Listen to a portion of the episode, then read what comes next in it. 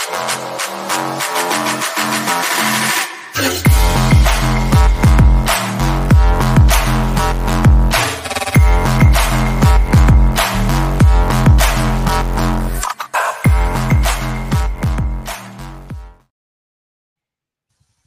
we're live. Welcome, everybody. This is the Reality Czars podcast slash ghosts documentary interviews, whatever the fuck we want to call it. Uh, and we're your hosts tonight, Nate, Thomas, and Ben. Hey, and guys. hell yeah, we are excited. We have Chaz of the Dead with us. Welcome, brother. Hey guys, what's going This on? This is your Thanks return. yeah, absolutely, man. Yeah, we had a lot of fun last time. Um, thank you for joining us. And tonight we're going to be talking about fucking ghosts. We're going to talk about poltergeists, demons, spirits, all kinds of fun stuff. Um, and I remember you telling me the story about when you were a kid and the red eyes under the bed. And I mean, we can include this in our doc too if you want to talk about it. Um, but Yeah. wherever you want to go, man.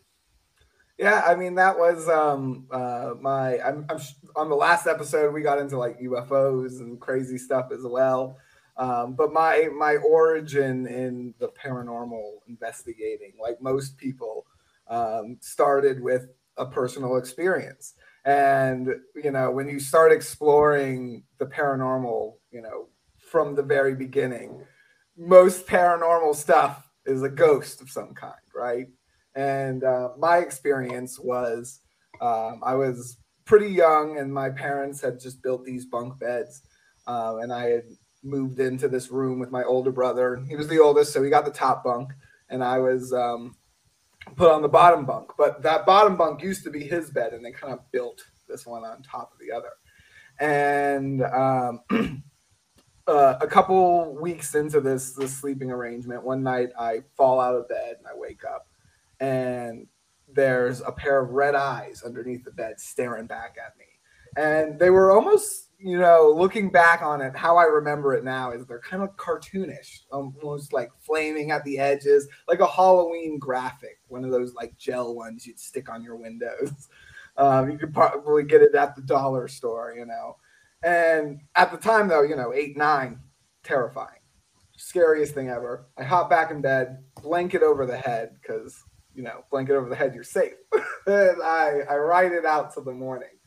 Now, the morning comes and I'm young, but I'm still rational. And I'm like, okay, well, maybe there was like a toy with like a light switch, a power button, you know, how some those early 2000 toys would have that little red light uh, during near the the batteries to let you know it was on.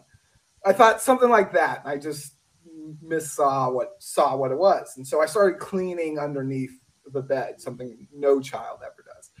And my older brother, he's coming down the ladder from the bunk bed, and he sees what I'm doing, and he has this kind of shocked look on his face, and he asks me in this stunned voice, "Did you see the eyes too?" because he had had the same experience a month prior when he was sleeping on that bed. And that was for me the like aha moment like, oh shit, there are like ghosts and wizards and goblins and shit. Like something's going on here.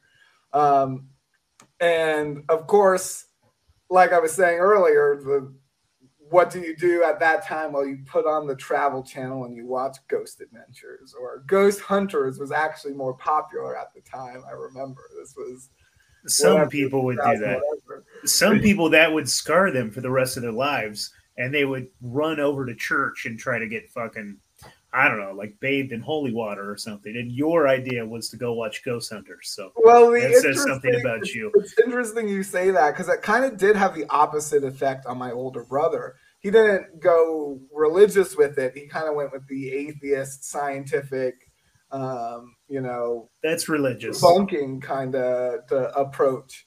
Um, and you know, we've we've had some psychedelic experiences and stuff. He's evolved his position on on the subject since, but it, it definitely impacted him to the point where he's a chemist now. He's a, a scientist um, by by trade. Um, but yeah, it had the opposite effect on me, where I'm now a paranormal investigator by trade. Complete, some would say the complete opposite of a scientist, especially with my uh, unconventional approach. But yeah, agree to disagree. You, uh, was there any other activity in your house or growing up?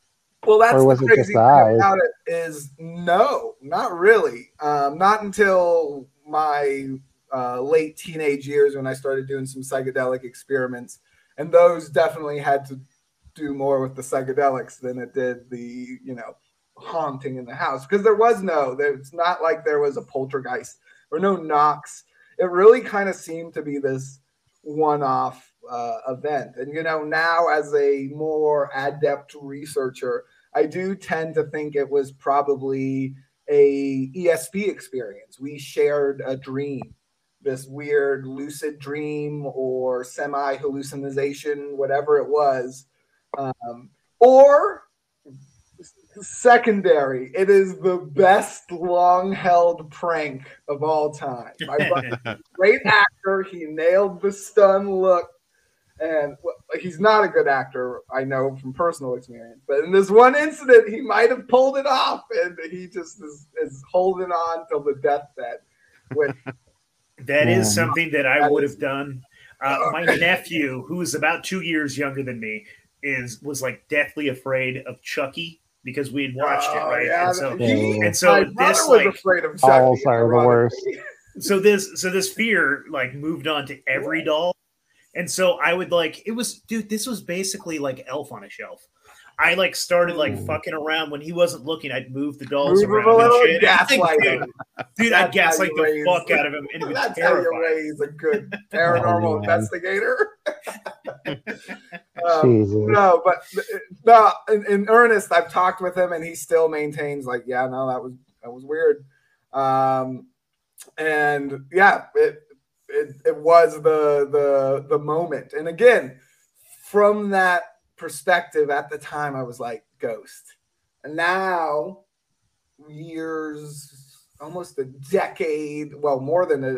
eh, almost a, yeah shit goddamn more than a decade of uh looking into the paranormal from you know watching those ghost hunter episodes to to actual investigations to psychedelic experiments i do tend to think that was you know a a anomaly of of you know our consciousness there was some kind of, Hmm. of telepathic communication going on. Now, was there a paranormal source to that causing that? Perhaps. But again, no haunted house to speak of. It was a, a, a one off event. Um, and I Jesse, Have you do ever- did you try to provoke more ghost interactions within that house at some point, just Well, to like stir them up a little bit? Here's what's awesome about my parents is they like a couple years after this because i'm still into ghost shows and shit they give me a ouija board for christmas Was it like the Mattel version when you the, officially the licensed? hasbro one i still or got Hasbro? it. Yes, sorry. uh, the glow in the dark one hmm I roll my joints on it That does make it a little bit more evil. The glow in the dark. I, I never thought Hey, about Chaz. it. shit There's nothing in- important, but I gotta ask, what is like, in your opinion, the most real of all those ghost shows, and what is like the worst? um It's something I wonder about because I watch them all, and I'm like, seems like bullshit sometimes, but you can't really tell. none of them on the TV are that great. I mean, the, the popular ones, the reason they've been around so long is because they fake shit. You know what I mean? They they hype I it. know. There's they- such a tease, man. It's like the gold digging shows. Like you Oh, know they're never gonna find the gold because if they find the gold, the show's over. right, exactly. And so they they they're masters at stretching content, and you know, and Mhm. again, we'll get into the practices, the EVPs and spirit boxes and stuff. Um, the uh, I guess if I was forced to pick one, and I don't watch enough of them nowadays, I'm much more into my YouTube ghost hunters and stuff because I think their stuff is way more intriguing. But if I had to pick one just based on their research degrees, I guess Kindred Spirits isn't the worst. They're all right. Um, I don't think Interesting. much of uh, Chip Coffey, the psychic guy, but the other lady, I think she does a good job um, of understanding Yeah, the I- theory and stuff. That is. Uh, Yeah, that's a good show. Uh, they don't over dramatize things on that one. So Right. They, No, they it might be more the- realistic. yeah, the bad reenactments and stuff. They don't really do as much of that. So, I, I, if I had to pick one of the TV ones, I think that um, that one's probably from a quality standpoint pretty. Yeah, good. I had to know your opinion. Uh, so uh, yeah, I was curious, uh, like a little more about your background. You are like a full time ghost investigator. Is that correct? Well, not quite full time anymore. I do teaching. Um, I, I, teach part time online, and then um, with some after school programs and stuff like that. Because um, you know, unfortunately, paranormal investigation doesn't quite pay the bills, but um, it's getting close. Uh, check out Paranormality magazine. They they um, keep me employed to to write and investigate and do all kinds of crazy stuff. So um, it's a great community of, of, independent investigators, you know, so check them out. Um, but yeah, yeah. So I've since that moment, I guess I've been investigating the paranormal, but um, you know, I started taking it more seriously in my late teens. Um, I started a, a, independent blog, and from there, I've I've started writing for more publications. I've written a couple books at this point, um, a couple different investigations. Uh, my recent one was about one here in Florida. My first book was about my an investigation I did in Chile, um, and um, the Chilean one much more UFO centered, UFO focused. Um, but the the case I investigated here in Florida around the um, the Betz Castle and the Betz Sphere. Um, hmm also UFO related, but with a bizarre paranormal haunted house component that never really gets touched on in this uh, the, the brief retellings of the story. Um, and that's kind of where my research has has led me is to the this approach that the paranormal ghosts, UFOs, Bigfoot, all of these various facets are a lot more similar than um, the, right. the, various niches believe. You know, um, the Bigfoot hunters think it's a monkey in the woods, and then the you know UFO guys they're talking aliens and military yeah. craft. And Dude. again, there's a discussion to be had there. I uh, have a I have a question for you about that specifically, like yeah. the connection between ghosts paranormal and UFOs. So ghost hunters are big on like their EMF meters, and they seem to believe that's ghosts. And then you like take it on a bigger scale, like a location like Skinwalker Ranch is the best example, like an area that might have some high electromagnetism.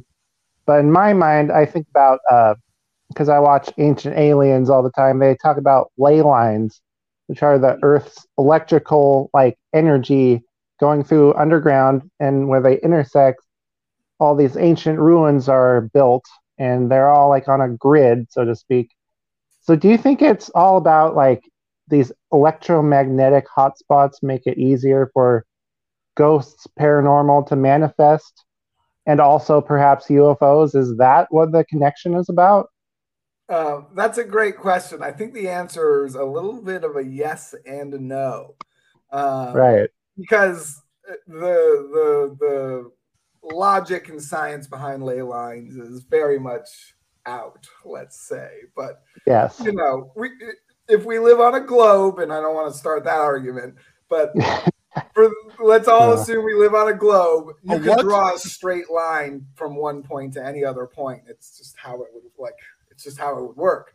Um, so those have I've always been skeptical of the line por- portion of it, but I right. think the the overall the, the one common factor in all of these you know hotspot locations is a story, and usually these locations, um, if you you dig into their history, there's a paranormal story before the current paranormal story um, you know, Mothman, that the area of Point Pleasant in the, the 1800s was cursed by Chief Cornstalk, this Native American chief. They killed him totally unjustly. He was like their prisoner, and some dude accidentally shot him in the stomach, and he like bled out a horrible, painful, you know, death. And he cursed this area of Point Pleasant, and so there's always been like this paranormal legend about it. And of course, those records are murky, so who knows what the real story is? But that legend carries on. Um, in Pascagoula, Mississippi, there's this famous abduction with these metallic aliens these two dudes were were abducted while fishing on the river, um, and they investigated like fully by the local police. They must have not had much going on, um, but they totally spent all the time. They tried to catch these guys in a lie. They like separated them. They put recorders in the room to try to like catch them coordinating their lie. And the police came away saying, "We think these guys were." Or telling the truth we think they were abducted. But what never comes up in the discussion of this, uh, you know, UFO story is that the area of the river they were abducted on is called Singing River. And because the legend says that a tribe of Native Americans was going to war with another tribe, and they knew they were going to lose. They were a peaceful tribe, they didn't have any weapons. So instead of being massacred and enslaved, they decided to march into the, the river singing this death chant know, this funeral song, funerary song of their people. And for hundreds of years, supposedly, people have been hearing this weird song. And it's been recorded throughout history. It was first recorded by a european in the 17 i think it was 1700 the, the actual year. It was the french governor of louisiana one of the first settlements set up in the area. And he heard this phantom song and it was his native translator who told him this story. Um, and again, that's a, a, a Chinese telephone story. I don't know if you can say that anymore, but that story's been transformed over the years. So we know that's probably not the original story. But the point being, there was some kind of paranormal lore there. Um, and that applied with this case I studied in um, here in Florida with the Betz Castle and the Betz Sphere. Um, this family found a metallic sphere that moved around on its own. A bunch of people were witness to this. The local radio, the local news came and saw this thing moving on its own. Um, J. Allen Hynek got involved and investigated it. The Navy got involved and investigated it. There was a lot of weird, shady things going around, and this is kind of where the story goes black, and no one knows what happened to the sphere, and it kind of just ended. But again, the story's told, and there's even like a two, three minute segment on Ancient Aliens about it. It's told yeah. like that about this weird sphere, and that's it. No one mentions that the house it takes place in had decades of um, paranormal haunting legends associated with it. The Betz Castle, because it, it's this Tudor style, it's got this big tower. It looks like this bizarre castle. It's built on Mount Cornelia, the highest point on this island. Um, this island was occupied for thousands of years by Native Americans. Then it had a plantation, and during each stage of this these occupations, there's different mystical legends associated with it. With the first French colonists who were killed by the Spanish who arrived in the area, to the Native American traditions, to the slaves bringing their own native traditions. And the guy who owned it, he's was bizarre. He didn't believe in Christianity. Uh, Zephaniah Kingsley. He didn't believe in Christianity. He let the slaves practice their own religions. Um, and he believed mixed race people were actually the superior race of people. He didn't think white people were better than, well, he thought white people were better than black people, but that his mixed race children were superior than, than everyone. Um, and under the Spanish system of slavery, which Florida was was still part of Spain at the time, that worked out great because his kids could inherit his plantations and you know do all that kind of stuff. And he had a bunch of African wives. Um, he adopted this religion from Mali that allowed him to be polygamous. And he had uh, Anna Kingsley was his main wife, and she owned her own plantation after a while. Very weirdly backwardsly progressive for the time in a weird way. Um, but when the US bought Florida, or well, one Florida from Spain, um, the system of slavery reverted, where if you were a quarter black, doesn't matter, you're black, you're a slave. And so his whole kind of like empire fell apart. Um, but around this time is where this legend started um, of Old Red Eyes. And Old Red Eyes was supposedly one of Zephaniah's slaves who was murdering and committing, you know, other unspeakable crimes on children in the, the slave community. And he was was found out and he was lynched by his fellow slaves. They killed him in this, you know, you know, mob justice style. Um, is again is the legend, and yeah, it sounds whitewashed for sure. Um, but Zephaniah Kingsley that lines up with his his written belief system that he would allow the slaves to have kind of police themselves. Um, so the legend is that though this this slave his hatred stayed on the island as this evil entity that hmm. presented himself as a pair of burning red eyes, which, of course, for me, jumped out immediately. As a young my... child in bed, oh. there was uh-huh. this red eyed um, monster that. Right. And I was like, well, well, well. that jumped out immediately to me.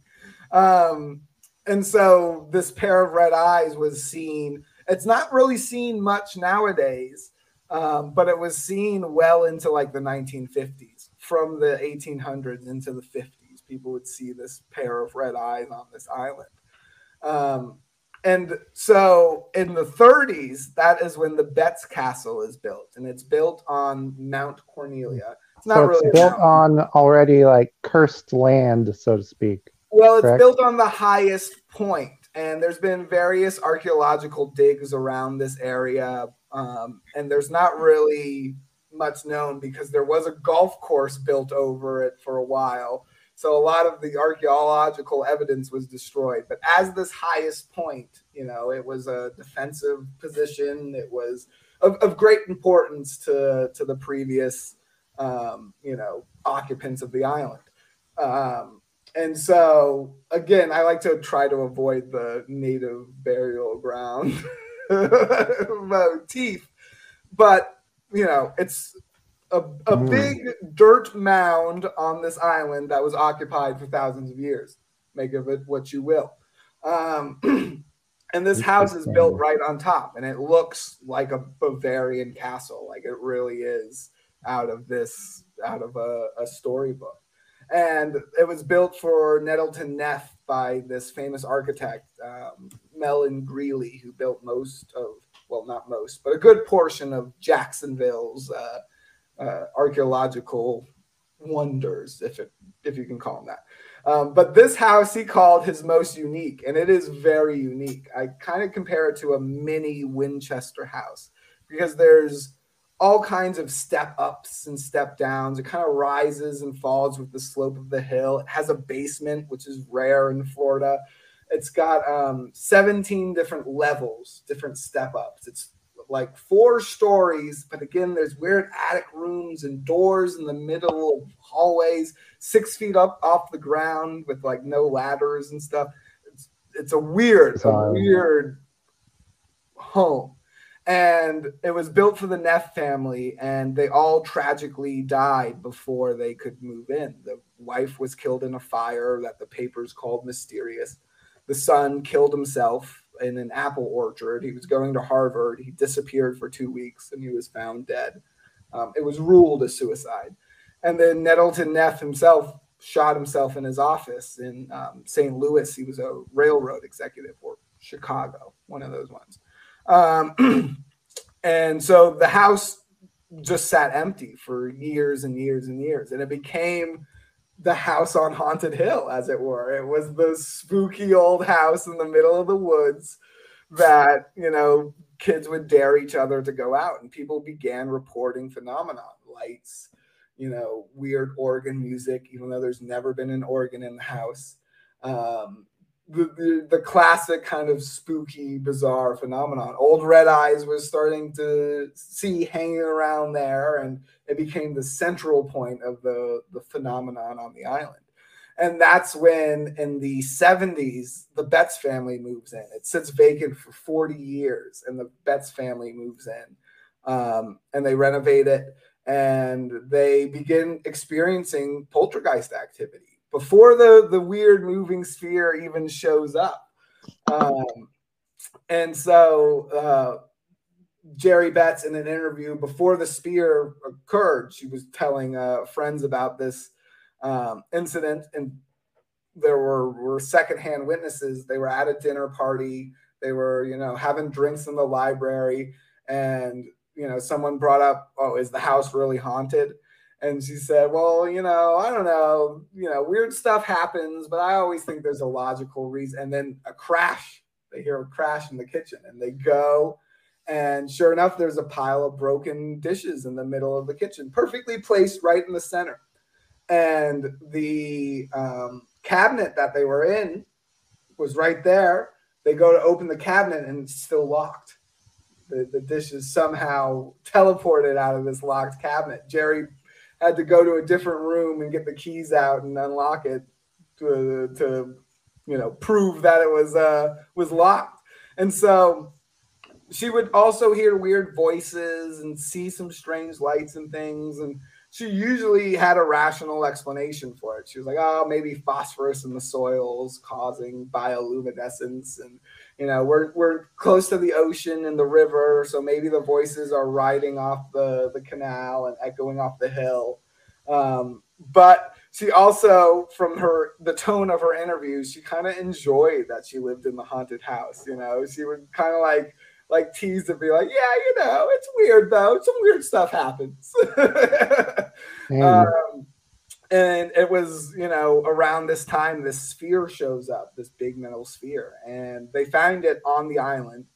And um supposedly you know how big was it?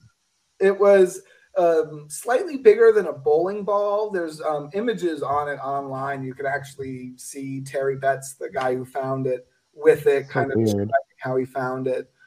Um, he um he brought it home, and a couple weeks later, it was just sitting in his room. He thought maybe it was a cannonball or some kind of historical artifact because of the the island.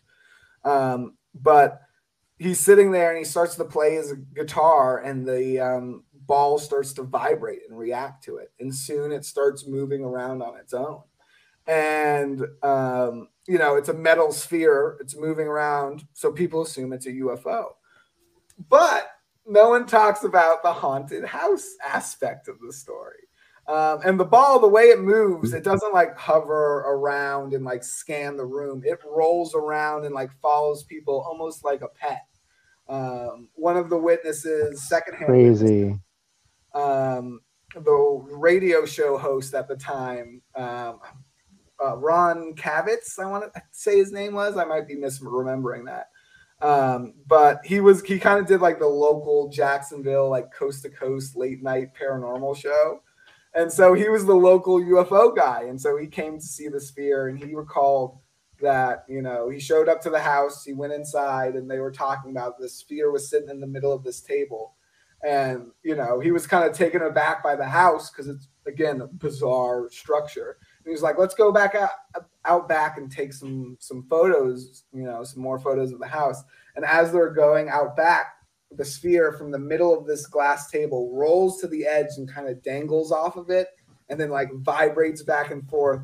And he said it was like it was saying like, "Hey, don't forget me." Like it was, you know, like I need to go out. I need to pee. Uh-huh, like a cat or a dog being like, "I want to go outside." you guys are going outside. I want to go. And that's uh, so weird. And again, that kind of behavior lines up with some weird poltergeist type behavior. We've seen that, you know, appear in supposed haunted dolls and objects that, that you know, intelligence, but not supreme intelligence by no means.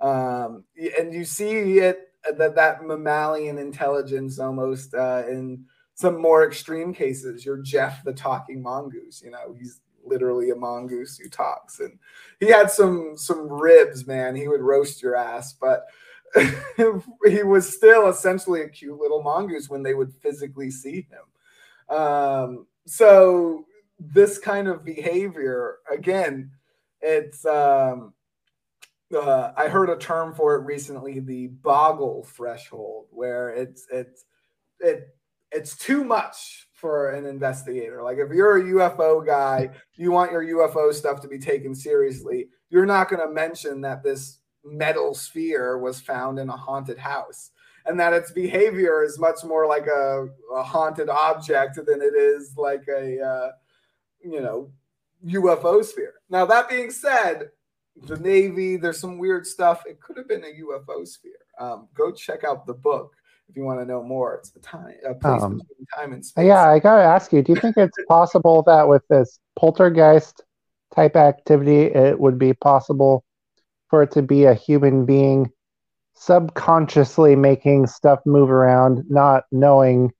But let's say it's someone who has dormant psychokinetic powers. You know, uh, the common example is like a happens to teenagers. You get a lot of poltergeist yeah. activity, correct? Absolutely. What do you think about that? Back that up. Mm-hmm. Um, and it does that that um, you know, puberty area seems to be where most poltergeist activity occurs. Um, and yeah, I think that um, not just poltergeist activity, I tend to extend that to most um, paranormal, you know, activity by and large, but especially when it comes to ghost activity.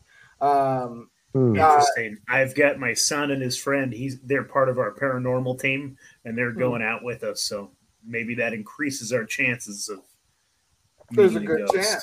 Yeah. I think um, it's a lot of this is um, a lot of it comes down to there's the concept of the tulpa, which you know comes from Tibetan mythology, where these monks are said to generate a thought form who can like you know go out and do like kung fu and deliver messages for them and stuff. Uh, but um it's kind of been co-opted a little bit and then the term egregore is for when a group of people do that. Um, and i think a lot of of paranormal incidents are a group of people doing that accidentally. And well that, yeah if like everyone's sitting around and like expecting something to move and they're all thinking about it and putting that their thoughts out there then that's makes it much more likely to happen right. collective consciousness type well thing. i think what what's most likely to make it happen is a good story and that's again what happens at these paranormal hotspot locations is that there is a mythology there is a story and that starts to get you thinking and it starts to get you wondering about these possibilities. And whatever that latent psychic ability is starts to to get um, gassed up a little bit. And then yeah, I get, you and your, right. your buddies start getting freaked out then everything starts to feel a little more freaky. And again it starts to ramp up that experience. Um, and that's not only from personal experience in the field as it were but from experiments like the Philip experiment. I don't know if you guys are familiar with uh, that, which was conducted, I want to say Toronto, somewhere in Canada. Um, Tell us those about crazy it, Canucks. Um, yeah, they they created this made up entity. They created his entire backstory, completely made up person. Um, but they like spent some time. They really like you know like Dungeons and Dragons you know dungeon master level story building to this guy's life and story. And they spent you know a bunch of time doing these seances trying to contact him. And eventually they started having physical poltergeist activity. They were recording physical knocks. They were having objects move on their own.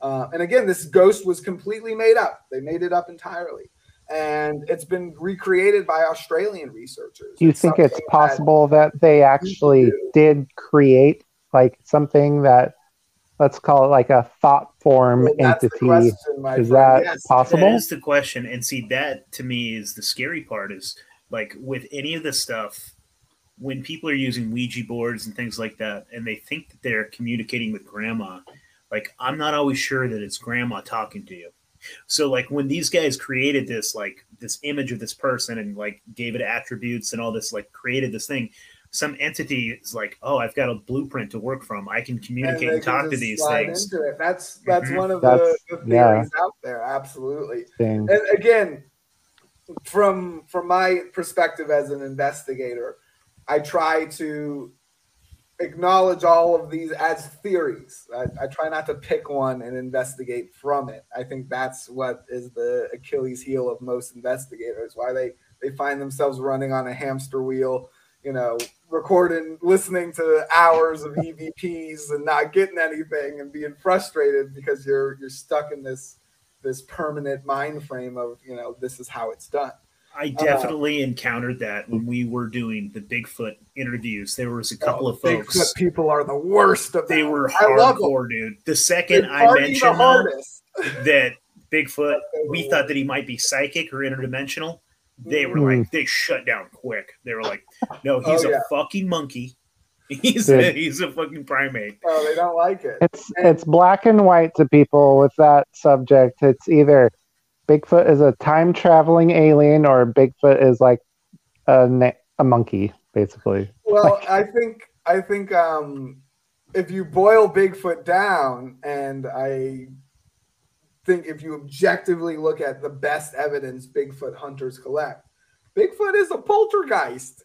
He's just not huh. in the house, so we don't recognize it as a poltergeist. But the knocking, the wood knocks, the howls, those are all things that occur in poltergeist cases. Before the poltergeist physically starts talking, there'll usually be screams. You know, you hear the screaming in your face and waking up. Um, knocking is the most common thing to occur in poltergeist cases. It's usually how the communication begins. You do like a knock. So that's what happens on every episode of Ghost Adventures. It's the knocking and then like Ooh, a growl. Damn, but you're right. That's exactly connection. what Bigfoot is too. Well, yeah, and then we have crazy the, to think about the gifting objects and the throwing of objects. Thomas, what that poltergeist does. Well, and and also I was thinking, uh, like in Florida, the term for Bigfoot is skunk ape, where you get the smell before you the see smell. or hear anything, uh, that and that's smell. another thing that you would usually associate with like hauntings. You just activity. get like a weird smell all of a sudden, absolutely, like perfume I'm, I'm or like yeah.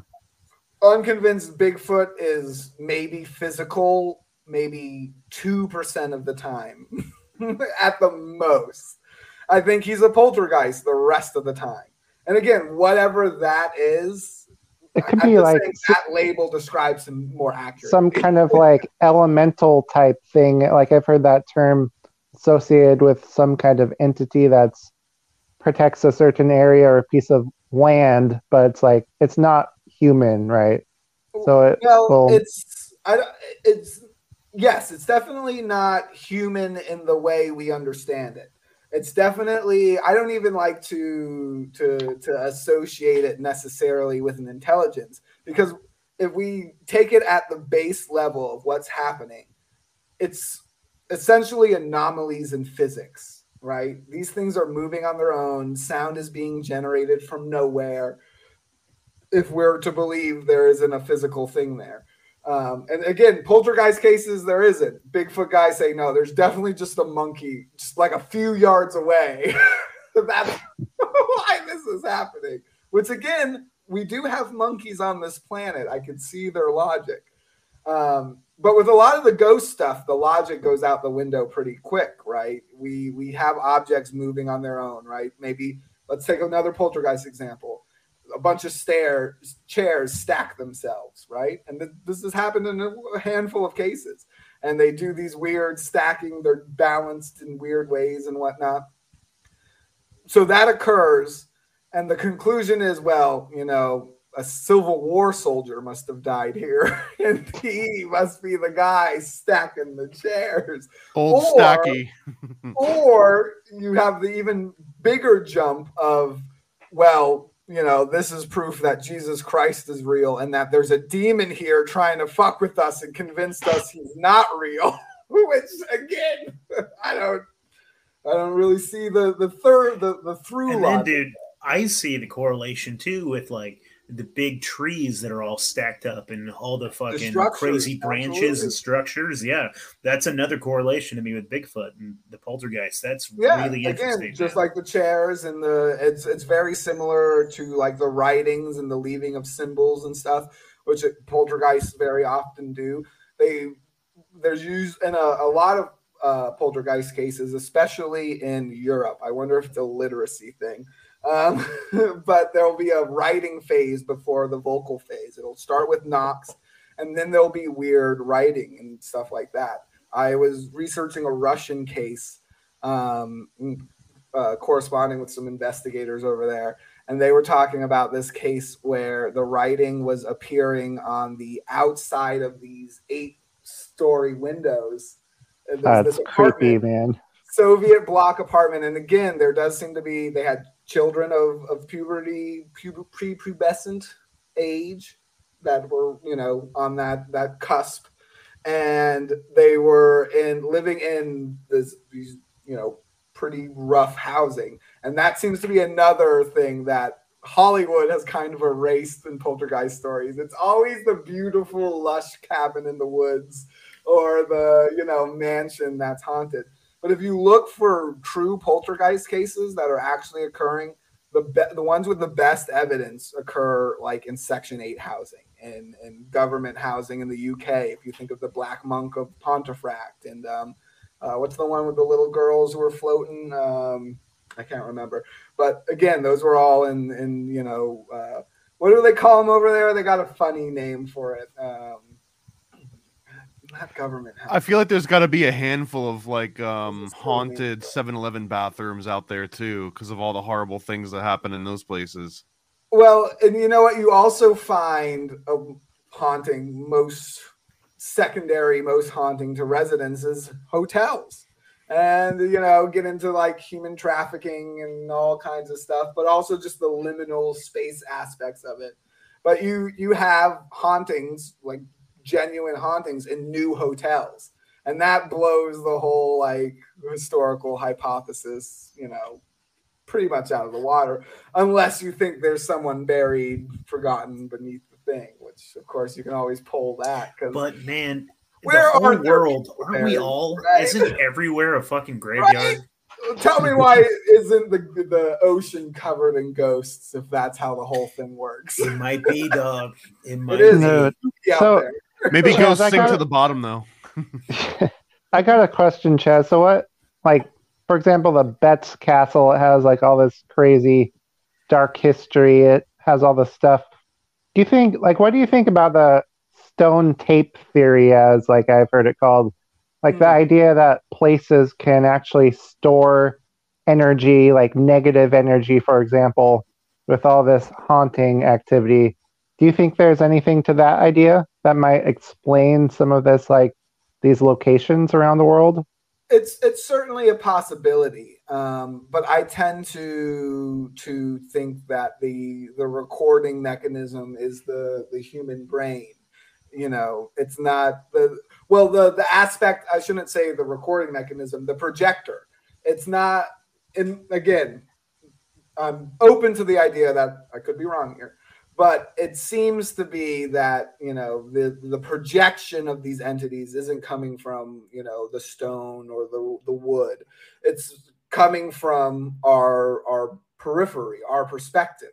Um and it it's one of those things where you do have if you look at like famous paranormal events let's take uh the um what was the one in Spain where they all saw the Virgin Mary? Um, what, Guadalupe. Uh, the big, yeah, yeah, UFO. Guadalupe. Yes, the Virgin of Guadalupe. Every, uh, thousands of people saw it, but if you actually get into the reports, um, they they vary. Only if only children were seeing it as an actual like angel. A lot of people were seeing lights more akin to UFOs the the individual perspective on what was occurring was vastly different in like the the interviews and they like to gloss over that detail because you know it's a, not as good of a story if you're selling bibles uh, but it's it's bizarre. It's a bizarre detail. And again, I think if you're a Bigfoot hunter and you're out there looking for Bigfoot and you get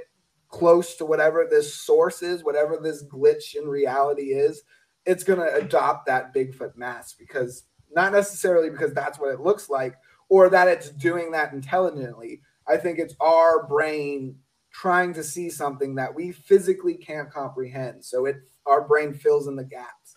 And it does that all the time to like protect us from like trauma and things like in extreme scenarios. It's it's it's well known and studied that will and so I think that's why you have a, an uptick in a lot of the modern skinwalker sightings, right?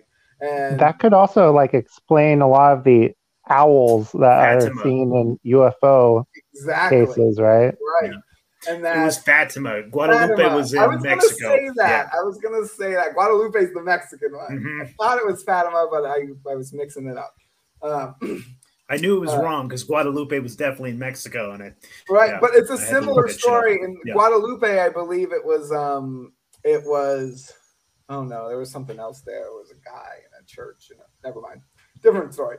But there's a, a, few handful of those experiences throughout the the you know history of the world. Even in UFO lore, if you take the Ariel School sighting, where all those kids saw aliens, but all those drawings of those aliens are slightly different. They're all slightly different. Some of them have hair, some of them so are wearing different clothes. And again, what is to explain this this deviation? And again, I'm no scientist, but as someone who's taken psychedelics with others, that seems to be a good explanation of what's happening. you know, where you're seeing something, but it's going to be slightly different for everybody. you know what I mean?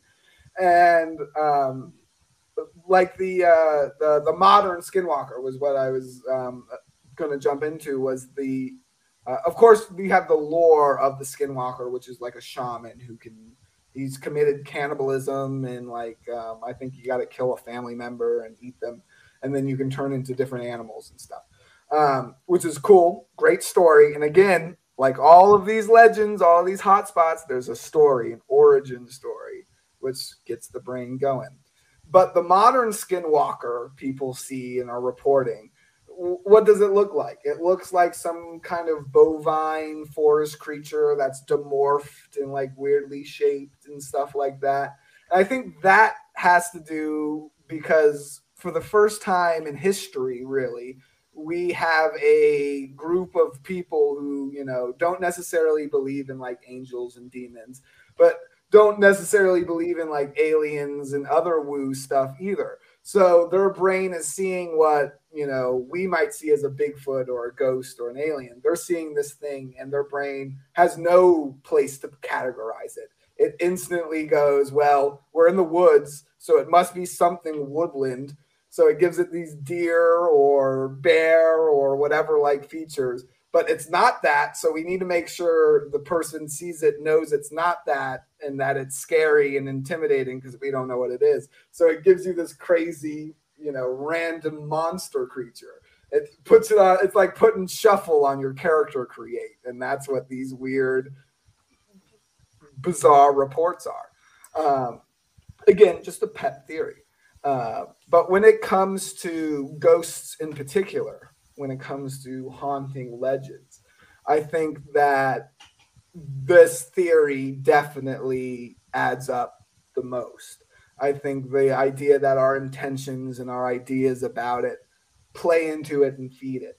Um, there's a, a documentary, there's two parts, The House in Between. And these guys, they did it right. They were wrong in theory. They did it right, as in they investigated a house for over a decade, one house, one haunted location, one place, a decade of filming and trying to gather evidence. And they did. There's objects moving on their own, which again is the cream of the crop if you're a paranormal investigator. You can get something that's genuinely rolling in a way, moving in a way that's physically impossible. That's paranormal. You've got it. Took them decades to get this and years of investigating they you know through evps they determined that these ghosts are the ghosts of little girls and that they've got names for them at this point. and that even though there's no historical record they must have died here around this time period and da da da da da da da. And after they fully fleshed out this story, after years of thinking about it and investigating, they're getting objects to move on their own, which is exactly what the monks in Tibet report happening after they meditate and create a tulpa for years and years and years and years is essentially the same effect. Um, essentially, and, what those guys did with the D and D entity that they created. Yeah, with yeah. with the Philip experiment and, and yeah. similar experiments. And I have to notice that the tulpa is also probably one of the earliest examples of a homunculus in that same regard, where you you create basically like a quote unquote soulless entity that you have control over, almost like a little assistant. Like you said, you go out and it does your, you know, does your lawn and it does your taxes and you know, goes on the long journeys and picks like the forbidden berries and brings them back to you. Yeah. Well, there's yeah, actually I could really use one of those there's an interesting caveat on that in the um, Tulpa lore because the um, God, I'm, I'm biffing on her name. Um, I can't remember her name, but the woman who brought it to the to Europe, who supposedly traveled in Tibet. Oh, um, Madame Blavatsky. It wasn't Blavatsky, but it was like one of her contemporaries. Okay. Um, it was someone a few years afterwards. Um, it's killing me. But um, it'll. I'll yell it at the end of the episode. I'll remember it. she supposedly made one of these tulpas after like learning about the process, and it turned on her after a while. Like it was like tired of being a hmm. goon. it was like, "Fuck you, lady." I'm, I'm i think they always do. And I've heard that almost all the time. Well, that idea. poltergeist lore is usually how poltergeist lore, how poltergeist develop to the point where they get poltergeisty, is that the kids.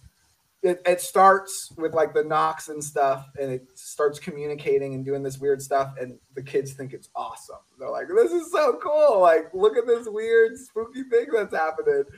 Um, and it starts to, after a while, starts to get spooky and perhaps that's because of our culture we start to think well what is this actually happening and very quickly if you're just raised in the west you're to think it's a demon even if you're not religious. Like i didn't go to church very often as a kid but like it's what the tv tells you it is. You know what i mean? It's in our movies and our literature and our songs the devil went down to georgia. You know it's it's what we just instinctively think it is. And so you start that starts inking into your mind. And so the the knocks start taking a more sinister tone and that starts making you more afraid. And fear is a very you know potent emotion. And so again i don't pretend to know how esp works but if you believe the psychics out there you feed it feeds off your fear. I don't mm-hmm. necessarily know if that's true but i know your fear is going to start to paint that that hallucination that start to paint your trip.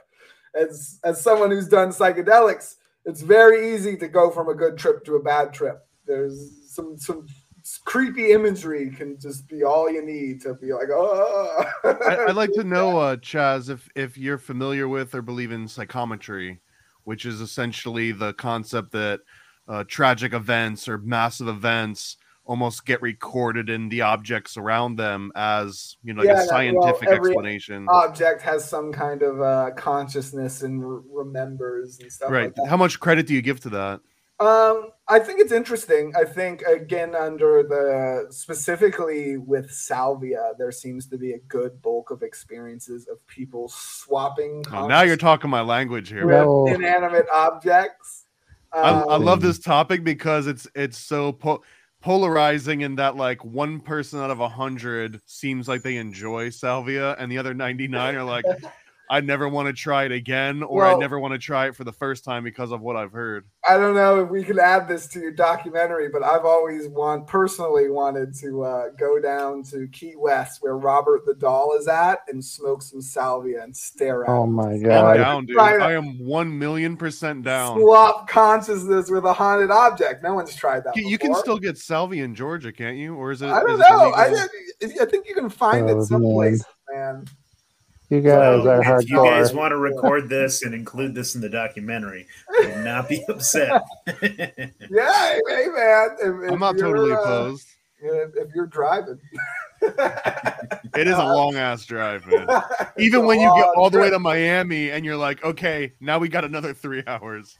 Stop off at Coral Castle though for my next yeah, writing yeah, project. Uh, what happens if you swap consciousness and you get stuck in the doll and the d- demon doll gets stuck in your body? That would be fucking wild though. Like imagine if like I did it though and like I started stabbing people and going crazy. That would be the craziest thing ever. We would know. Like that would be the point where we would know that this shit's real. and that's good enough for me, man. I just need to know. Um, also, the the rent in Key West versus Gainesville is massive difference there, so that would be quite an upgrade if, if yeah, like, right, all oh, right. At Key West, with doll body, and pop down to Harry's bar, get plastered yeah, after a day at the museum. that sounds like a sweet gig. Go pet some cats. Yeah. That's crazy. Yeah, well, I like again, I think that's why it's important to do these experiments in in kind of a bold way like that because like I'm sure I'll just get really high and maybe like a little bit of, a little sick. I'm pretty sure that as someone who's done this a lot, I'm pretty sure that will happen. That's what's gonna happen. So uh, not salvia though. I've never done salvia before, so we'll see. Buckle up. well, out, I just got to say, out in public in light with other people and like things happening around is probably yeah. the worst time to do Get it. One but... of those like electric vaporizers and just stealth hit it real quick. How that was looking. um, so, Chaz, I want to ask you a couple questions because the first time well when we did the we when we did the bigfoot documentary we did most of the interviews after we'd filmed and so i got all this awesome fucking um, advice that i wish i had asked before we had record you know before we had mm-hmm. done the mm-hmm. documentary uh, so i want to ask you are there okay so this is what I think is probably going to happen. Ben and I haven't really planned anything too much, but a friend of mine has access to uh, one of these private pioneer graveyards.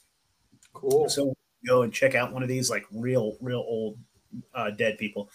Um, I'm assuming I myself and my and my other friend that's coming with us. Uh, we like the psychedelics, so I mean there might be some shrooms going on.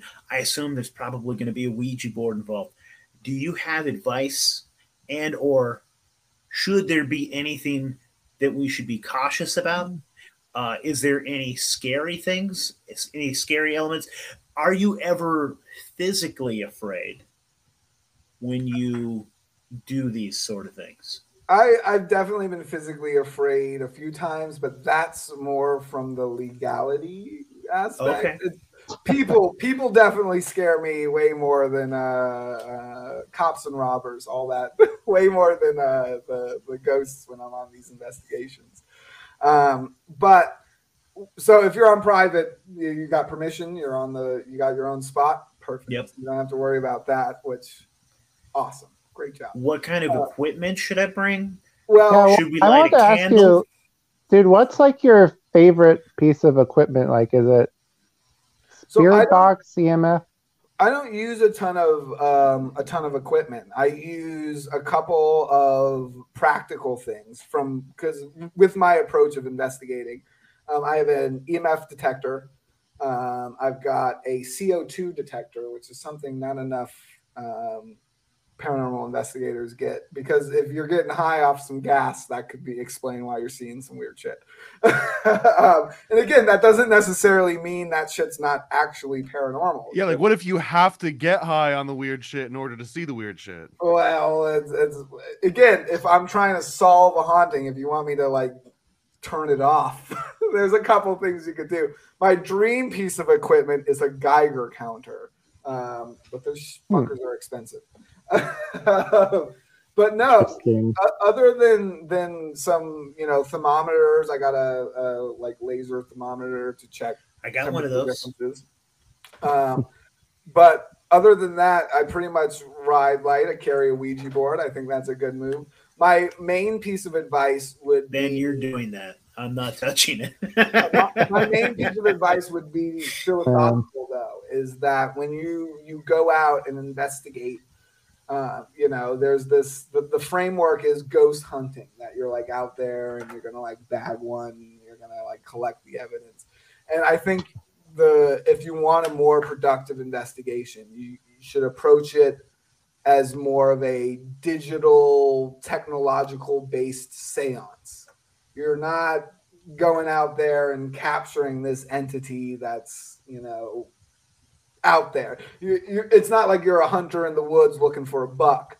No, you got to do it how the spiritualists did it and how the shamans did it before it. There's invoking. So mm, whatever your whatever that means to you, I would you know that sounds like both that. a good idea, but also could be a bad idea. Well, you said you wanted something to happen. That's what I'm telling you. if you're looking for results, well, the, the, approach I would advise. Uh, I mean, one of my favorite theories uh, is that ghosts live inside of these plants and psychedelics, so that when you ingest them, you're literally bringing the ghost into your body, and you're experiencing sort of the ghost world through the ghost experience, and oh, it's not necessarily that? you doing it you hear that a lot with ayahuasca that there's an entity, yeah. a spiritual intelligence mm. behind it.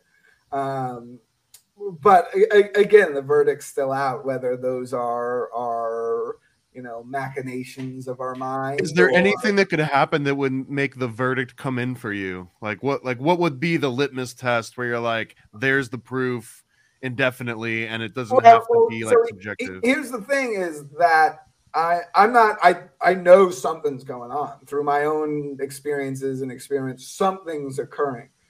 It's just that I think all of our explanations, all of the various theories, even the good ones, even my own one, you know, this psychedelic theory, at the end of the day, it's a top-down explanation where I have the con- we have the conclusion and we have a bits and pieces of evidence and we were just filling in the blanks to get to that conclusion.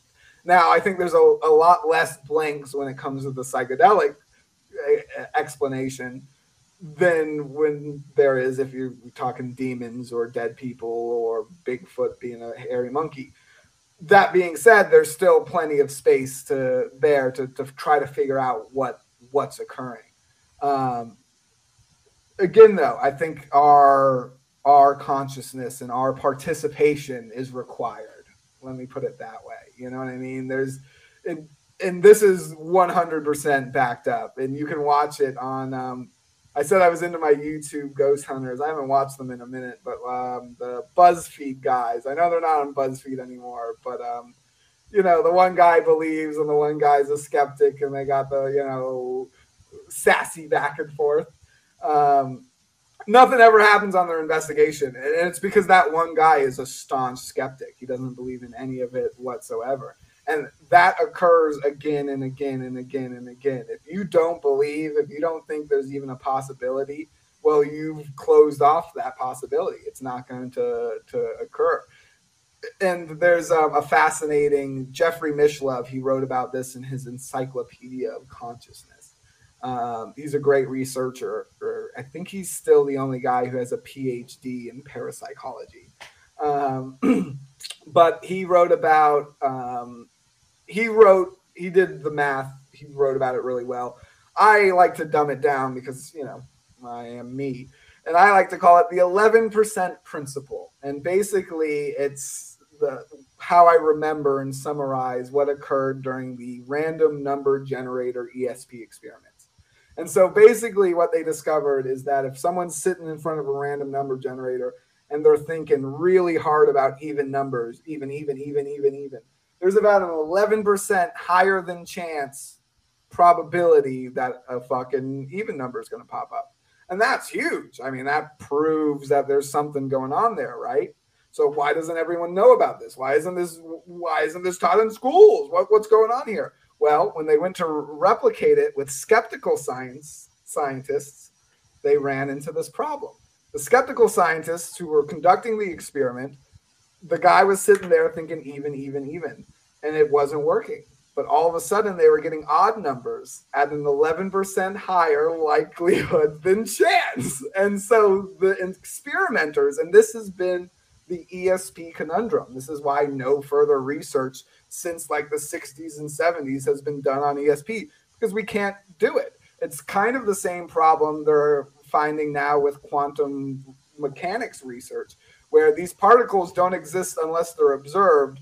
Well, we're all observers. So, how can we study something that we're actively participating in? We can't study it objectively because we can't take our brains out of the you know observation thing and so that was the the problem with esp research if the, the researchers are trying to prove it one way or the other whether consciously or subconsciously it's going to drastically affect the experiment and again i don't know what that means when it comes to to necessarily what it means when it comes to ghost research but I think it, it has its implications. And I again, if this is an ESP thing, then um, my suggestion of approaching it like a seance will probably work better. And from experience, and I think there's other investigators out there. I think if you um, if you check out the Newkirks and their work,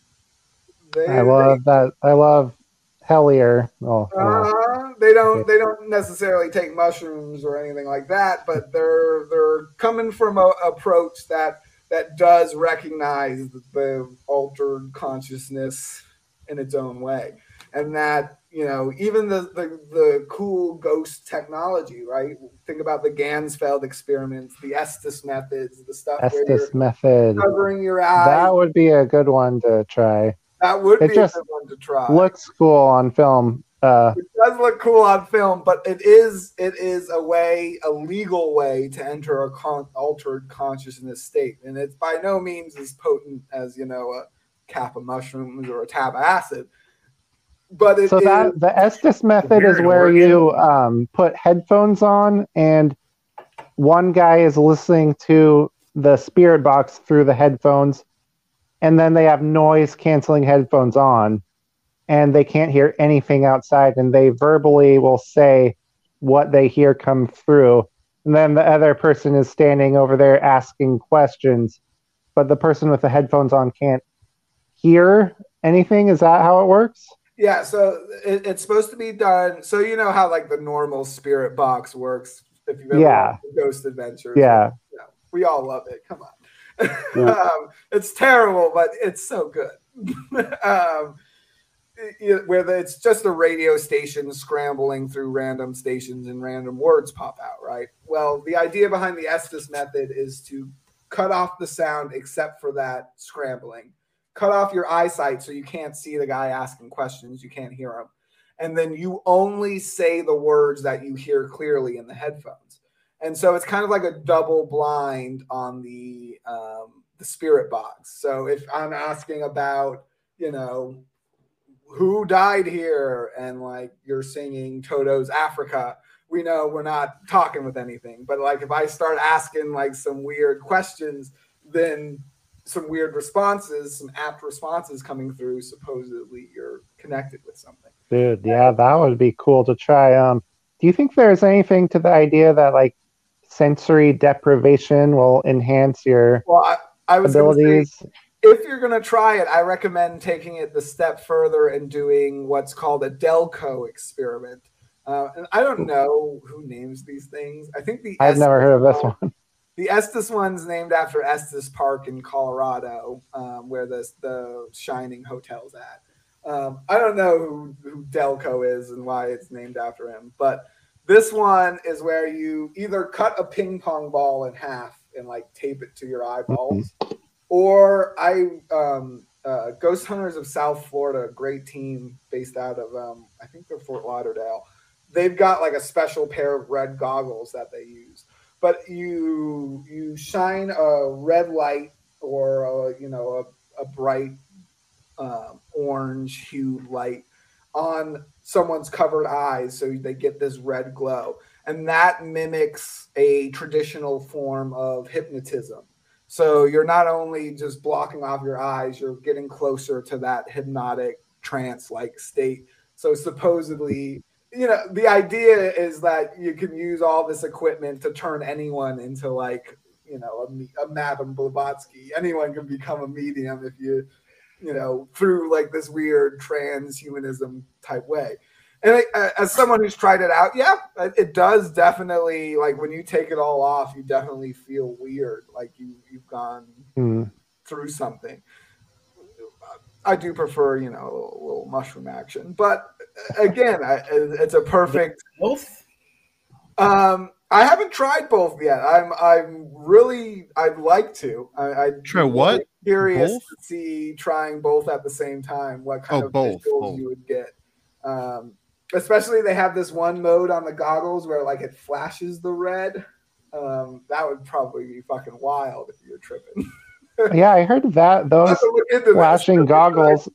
Yeah, that's a good way to induce uh, out of body experience if you put those on when you go to sleep you have something that right. flashes that'll wake up your mind, right? And then you can, which also right. ties into ghost because it's like, do ghosts live on this astral dimension? Do they live in this like non physical but adjacent to the physical dimension? And that's where they are. And like, that's how they come through, which also means a person who is having an out of body experience could mess with someone like a poltergeist or cause these things to happen. But like, yeah, do you well, think that is what's going on? So that that hits the other mystery of of uh, poltergeist and ghostly activity. And someone's probably been screaming at the podcast this the whole time, like Chaz, you idiot! What about what about predictions? What about information that comes from these poltergeists and these ghosts? that the people around them would not have access to. They wouldn't know that thing. And that happens time again, time and time again. Gef the Talking Mongoose was a notorious gossip. He knew who everyone was fucking, and he was never wrong. he was totally on on everyone's business. And that actually occurred in the poltergeist case from Russia I was discussing earlier with the writing on the outside of the windows the writing oftentimes was telling the neighbors personal secrets and things like this. Um, oftentimes you hear people contacting spirits to find treasure. And on the odd occasion, a psychic medium solves a crime. So, where is that information coming from? And that right. I think is is the a, a, big question that that's still out. Um, if if again we're we're approaching it from an ESP psychic perspective, um, if we, we already have kind of acknowledged that these things work best on group levels where we're all you know working together thinking about it doing a seance participating um, building our Philip as it were. Um, so there, there's some kind of subconscious non-physical connection between us that would you know seem to imply and again that's always kind of an implied everyone kind of gets that you know what i mean? When you you're thinking about someone and they call you everyone knows that feeling. We, we all kind of subtly know that weird intuition psychic kind of feeling. And so um, i'm partial to the idea that again that in this network if we're all connected as computers are connected with the internet well there's internet there's information that exists in the cloud as it were that exists not in our physical brains not physically on the computer it, it exists in that that medium space and i think that whatever is occurring um, in especially in poltergeist and, and haunting and ghost cases it may start with a piece of that information. That disincarnate information somehow slips in, whether it's a dream, whether it's sleep paralysis or a nightmare, or it, it somehow appears physically in like a, a synchronicity or, or some other form. When you start to have that, well, what happens? That that's an interesting piece of information. That's something. Well, that's something only grandma would have known. Grandma must be here with us, and then you start believing, and if you start giving it that, and now you've you've started the the snowballing tulpa effect. Um, again, that's perhaps it is grandma though. Again, we're, we're we're definitely shooting in the dark. I, I think that ESP explanation though explains why so often those pieces of information they start accurate and then they snowball into something wild and crazy. And you see this a lot, most often with like psychics who like they, they start their career, they got some good predictions and stuff, and then like oh yeah, the world definitely to end in, in 1999 for sure. It's all over, man. It's I've seen it, and then you know we're still here. So it's it's one of these things where it, it does seem that information can be non-physical. Now, whether what's the mechanism to that? That's I guess the, the, the question and I it, it sucks because I feel like if we uh, if we hadn't been such brutal colonialists when we we moved to the Americas, we there would be some shaman dudes who could be like, oh yeah, well this is how it works, you, you dumbasses, like. You, you haven't figured this out. What have you been doing with your thousands of years? You've been building guns. You just need to be taking the mushrooms, man. All the answers are there and and we just shot that guy instead of instead of bothering to learn his language and figure out what he was doing. Um, but I, I think that you know if that understanding was there, that we can eventually get back to it. You know, it's going to take. I think a lot of that. Uh, I think a lot of that knowledge was collected by like Vatican and the Catholic Church, and then they killed them. Oh, definitely, yeah, dude. That, they came over, they saw the, the mezcal and the mushrooms and the salvia, and they were like, "These guys are just smoking." Oh, these the guys devil. have Jesus. yeah. Yeah. yeah. who knows? I heard the whole Catholic the, the conspiracy I heard recently was that the whole Catholic Church is run by like a secret homosexual gang. Like they're all gay and they're like yeah, we meet, we meet on Tuesdays after eight. I thought that was yeah. Uh, I thought that was out in the open. Uh, well, in, in that same line though, man, I don't. You've probably heard of of like uh, John Allegro's research and the sacred mushroom and the cross and how Jesus was a yeah. mushroom and Santa's a mushroom and the Eucharist is a mushroom and just the Pope is a mushroom. Just yeah. every well, symbol in the Catholic Church is a mushroom there's definitely, and I, I, get it, man. I love my mushrooms, but like some people definitely, they really love their mushrooms, and I, I think I've been pretty good about policing myself when I, in recognizing that these psychedelic experiences, even though they're real, even though they're intense, you know, I've had I've had lucid dreams and stuff. Like I, I can't be certain that it is something physical beyond just what's going on here. Now, that being said, it has convinced me that the brain is definitely a powerful enough computer to generate what people are seeing, to generate what we call paranormal entities, whether it's aliens, yeah. Bigfoot, or or ghosts. Yeah. Um, I don't think it. Yeah, I don't think it.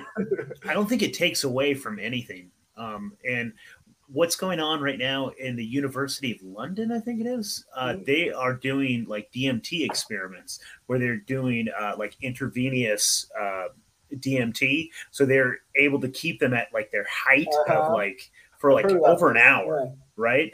And so they're literally having them map the place, yeah, like as yeah, yep. which is really fascinating, dude. That's yeah, I, as as someone who does um, psychedelics uh, often enough, I worry about those experiments because I worry about um, not because I think they're going to like summon the devil or anything weird like that. I worry about the individuals because you know, if you take a lot of drugs, any drug, it has an adverse effect.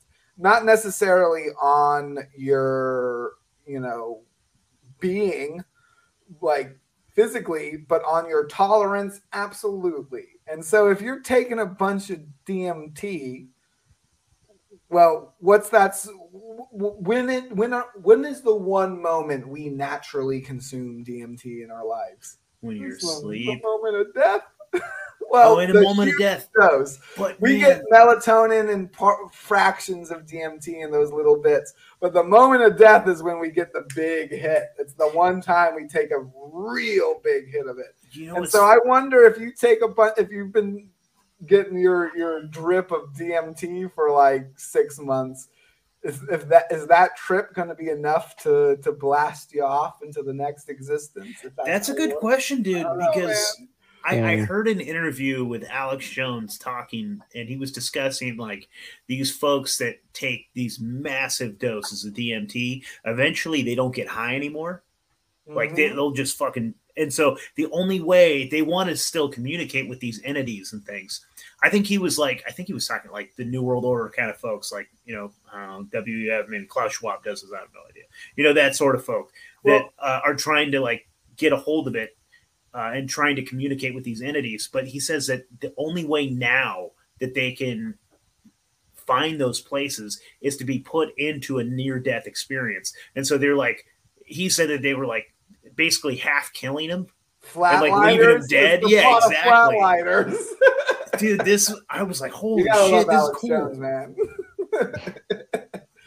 Um, yeah, again, I don't know. I think um, you know the idea that secret societies take drugs and talk to entities is probably true.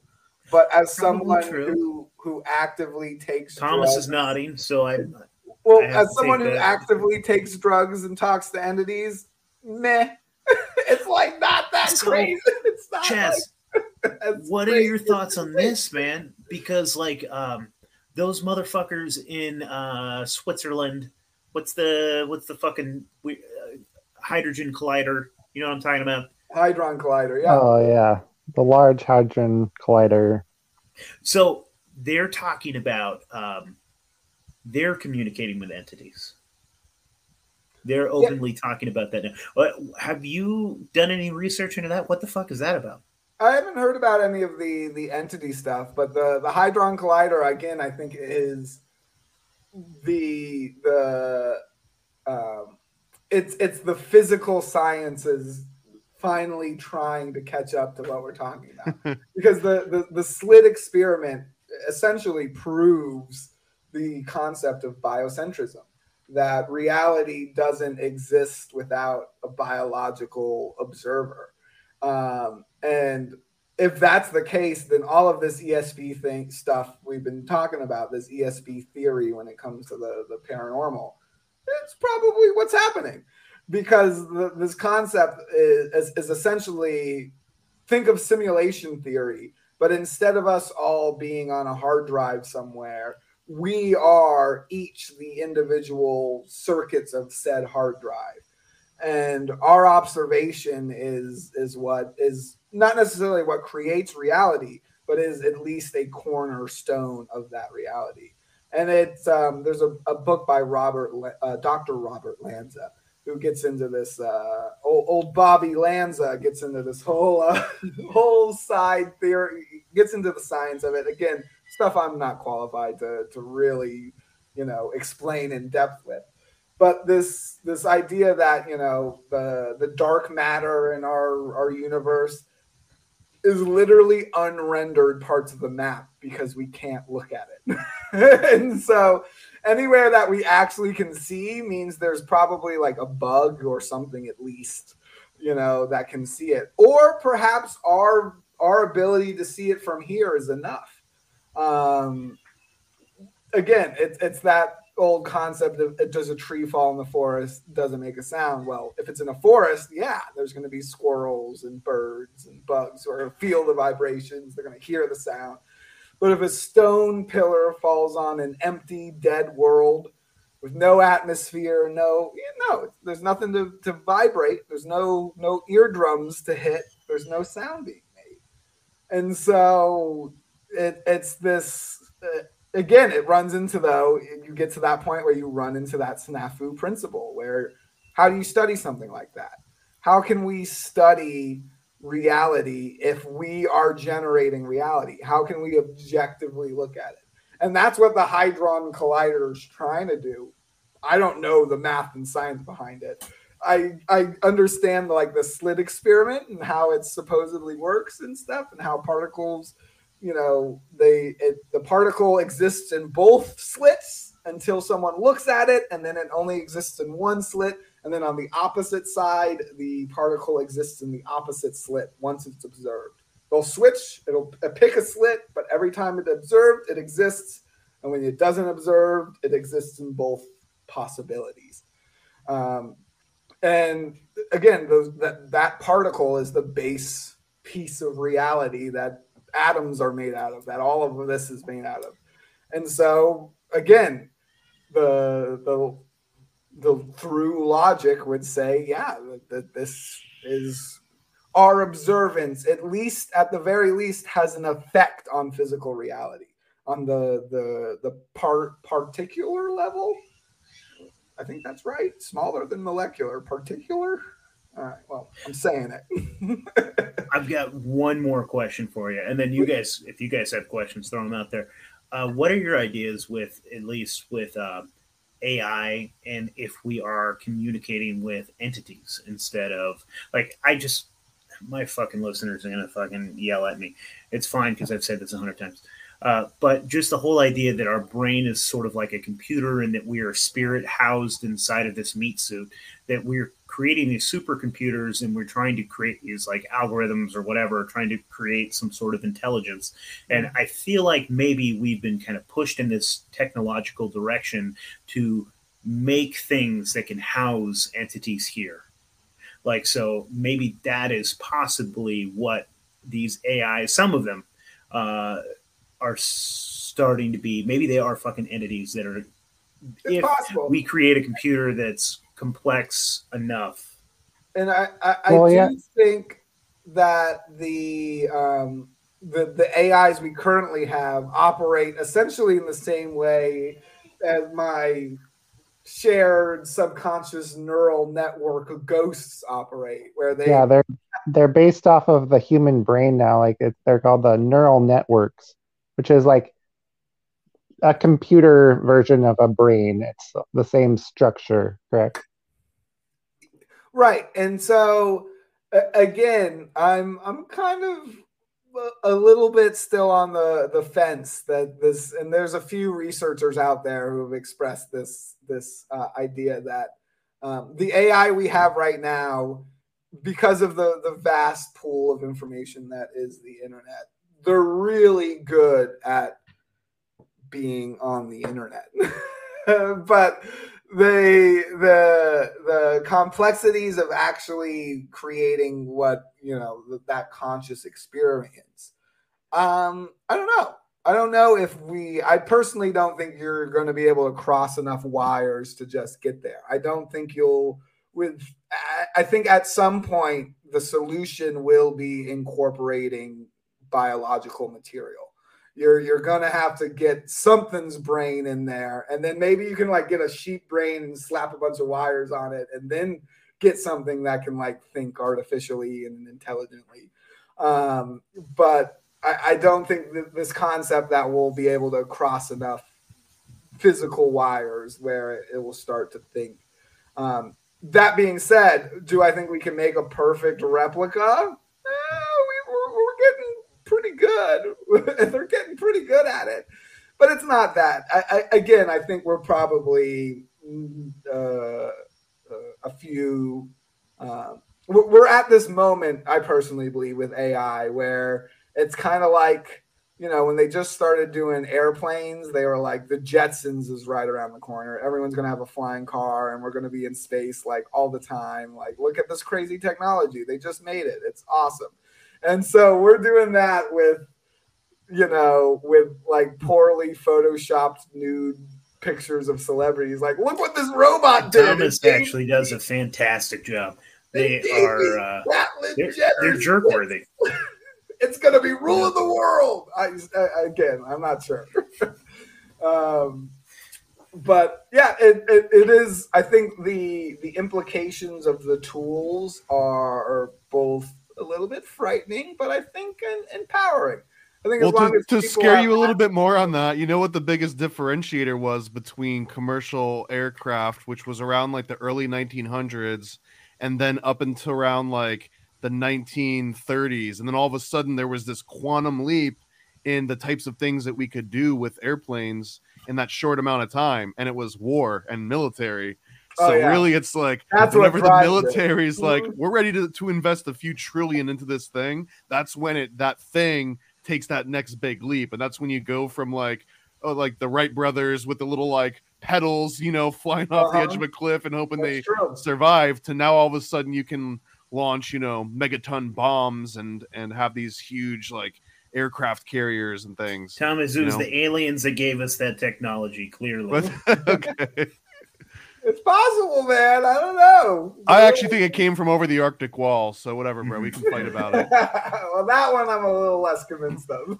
I, I want to sneak one question into you, Chaz. One Please. of the things that you said that I find really fascinating is that all of these paranormal and ghost stories, they themselves are rooted in like some older ghost story, and then that one's rooted in some older ghost story. and and I really love the concept of the mound builders, which were you know the people that were here even before the the Native Americans, as you know, mm. usually is.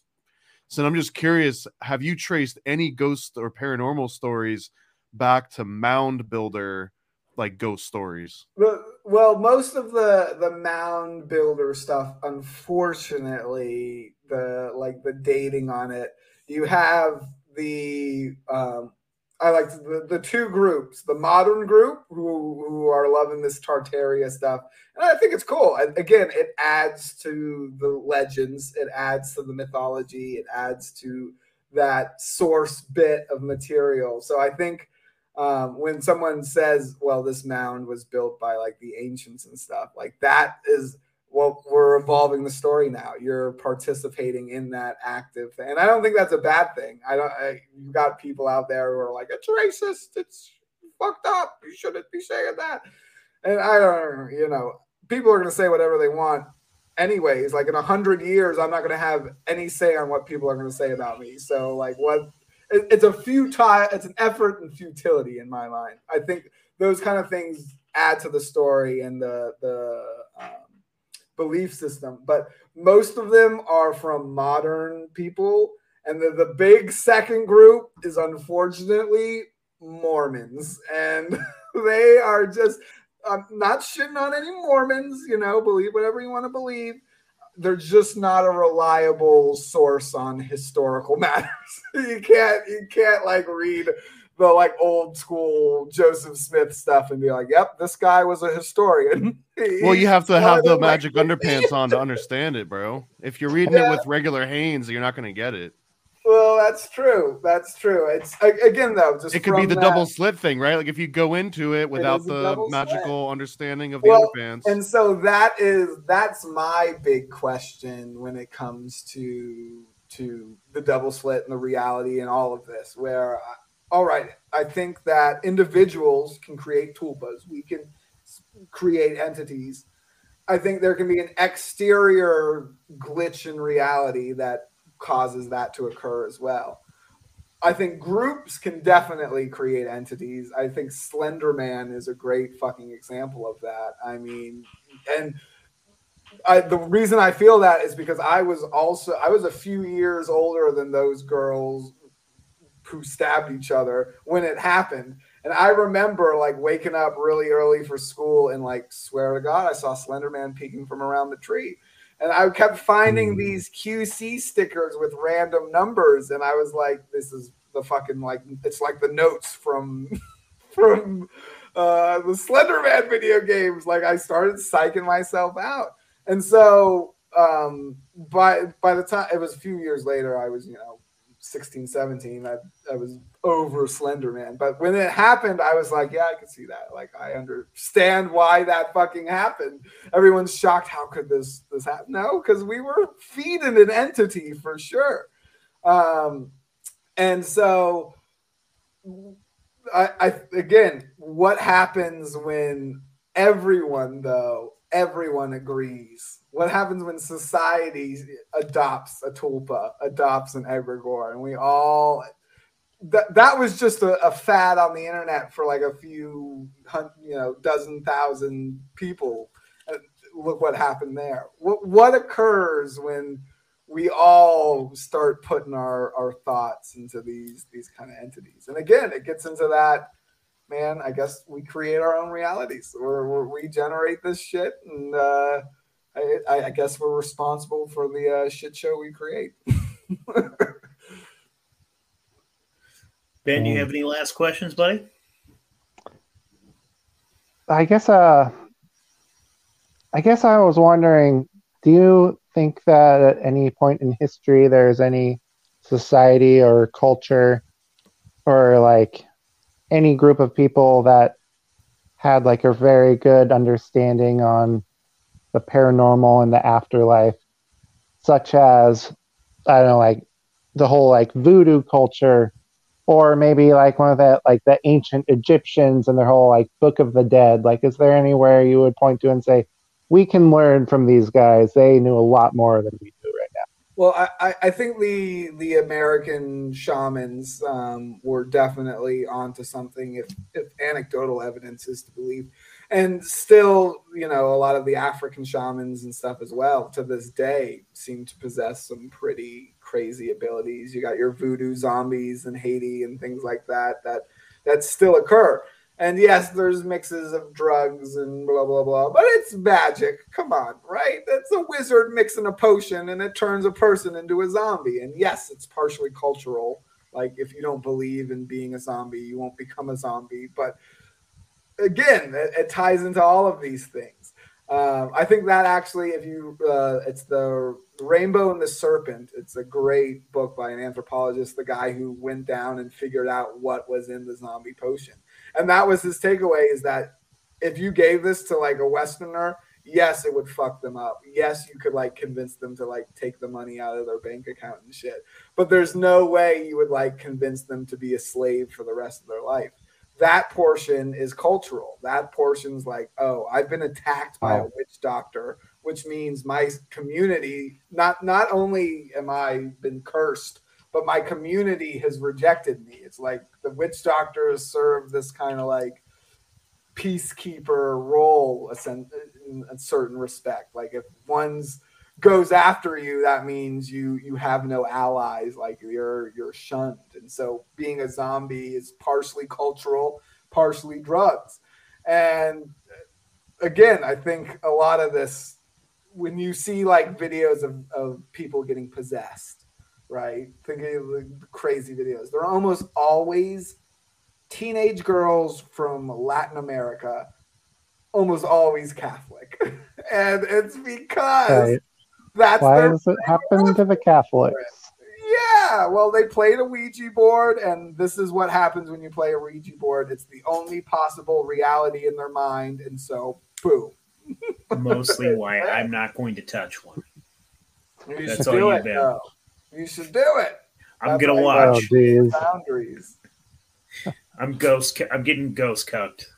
It's all right. well, Man this has been a lot of fun, guys. Uh, Chaz, why don't you throw some plugs at us, brother? Tell tell us where we can find you. Tell us where we can the name of your books again. Uh, tell us your blog, all the shit we should be checking out and reading. And yeah, yeah, yeah. You can find me on all the social medias at Chaz of the Dead. Um, on my website, chazofthedead.com. You can find links to my books, my articles. Um, and then, yeah, check out Paranormality Magazine. Um, they do great monthly magazine, print and digital issues. Um, they're creating a really good paranormal community that, you know, if you love weird stuff, cryptids, ghosts, UFOs, any of that kind of stuff, there's um, um, something there for you. So, um, you know, go check it out and uh, get involved. It's a, a cool, uh, cool project. So, um, yeah, guys, thanks for having me on. And uh, yeah, if you have any more ghostly questions, I'm, I'm looking forward to hear more about this uh, documentary.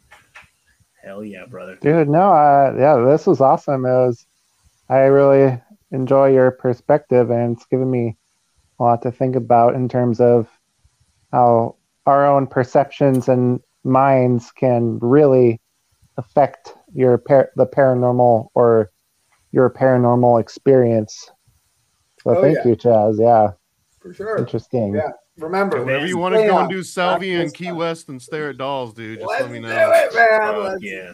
do it. I'm i so feel like it would be such a tiny niche that like we almost have to do it. Uh huh. Hey man, I got a couple. I got a couple more weird. uh That's uh, one I would never like. like creepy that. dolls, never. I I can't do creepy dolls. Those are the worst. Well, hey, we're we're gonna film a pilot, and we're gonna have a guest on each episode if it gets picked up, where we do crazy experiments like that. So I, will get you guys booked for uh, Key West. Let's do it. Hell yeah, Thomas, why don't you throw some plugs, brother? Yeah, dude, please. Uh, paranoidamerican.com, comics, graphic novels, all sorts of crazy artwork. This right here is my MK Ultra pamphlet, fashioned like an old Chick tract style. That's that awesome. breaks down MK Ultra from start to finish uh, and a whole bunch of comics, man. well, that's exactly what it is. It's it's meant, and since I'm here in Orlando, the idea is to just drop them off at Disney and Universal. Unfortunately, uh, it came out right as you know the uh, the big Rona came out, and a lot of people aren't as keen on like picking up little pamphlets out of bathrooms anymore mm. as they once were. Some. I'm in a college uh, town; they'll pick them up. Hundred percent, dude. I'll, I'll, send you a box of them. That's that's what they're yeah. there for. So yeah, check check out paranoidamerican.com. You can find those a whole bunch of other comics. Uh, we might even be coming out with one of these on uh, Bigfoot with uh, Nate here. Oh yeah, um, and see uh yeah see what that's going to be about. And then uh Paranoid American on Instagram is where I post all the creepiest A art that you'll probably ever see. Dude, and it's jerk worthy. He sends that. me some private ones and they're pretty sweet. That'll be I'll have to do on the Patreon, man. We're taking yeah. over. hey Ben, you want to throw some plugs? Do you tell us about your new book you got coming out and tell us about the book you already threw oh, out? All right, you guys. Yeah, uh, so you can look me up on Amazon. My book is called the last dinosaur of the lost world. So uh, just type that in. You'll see, uh, obviously, one of the first results is my name. It's about a cryptid investigation in Venezuela that I tracked down a bunch of witnesses of this little dinosaur type thing. And I wrote a book about it because no one knew about it. But I am working on a new book, and the new book is going to be called The Lands Forgotten by Time, uh, subtitle an explorer's or a cryptozoologist guide to lost worlds and legends. And so the theme of that book is I'm looking at the most remote, isolated places around the world that have the craziest, coolest stories of weird things. So uh, yeah, it's it's actually not done, and I have no idea when it's gonna be done. But I cover a lot of cool things like uh, dinosaurs in Africa, uh, Thunderbirds in Fiji, uh, Yetis. Uh, the list goes on and on. So uh, yeah, that's what it's going to be about. Sneak preview for you guys. Hell yeah! Hell yeah! All right, gents, this was a lot of fun. We'll have to do it again. Chaz, we love you. All right. Yeah, anytime. Love you guys. Peace. Cheers, guys.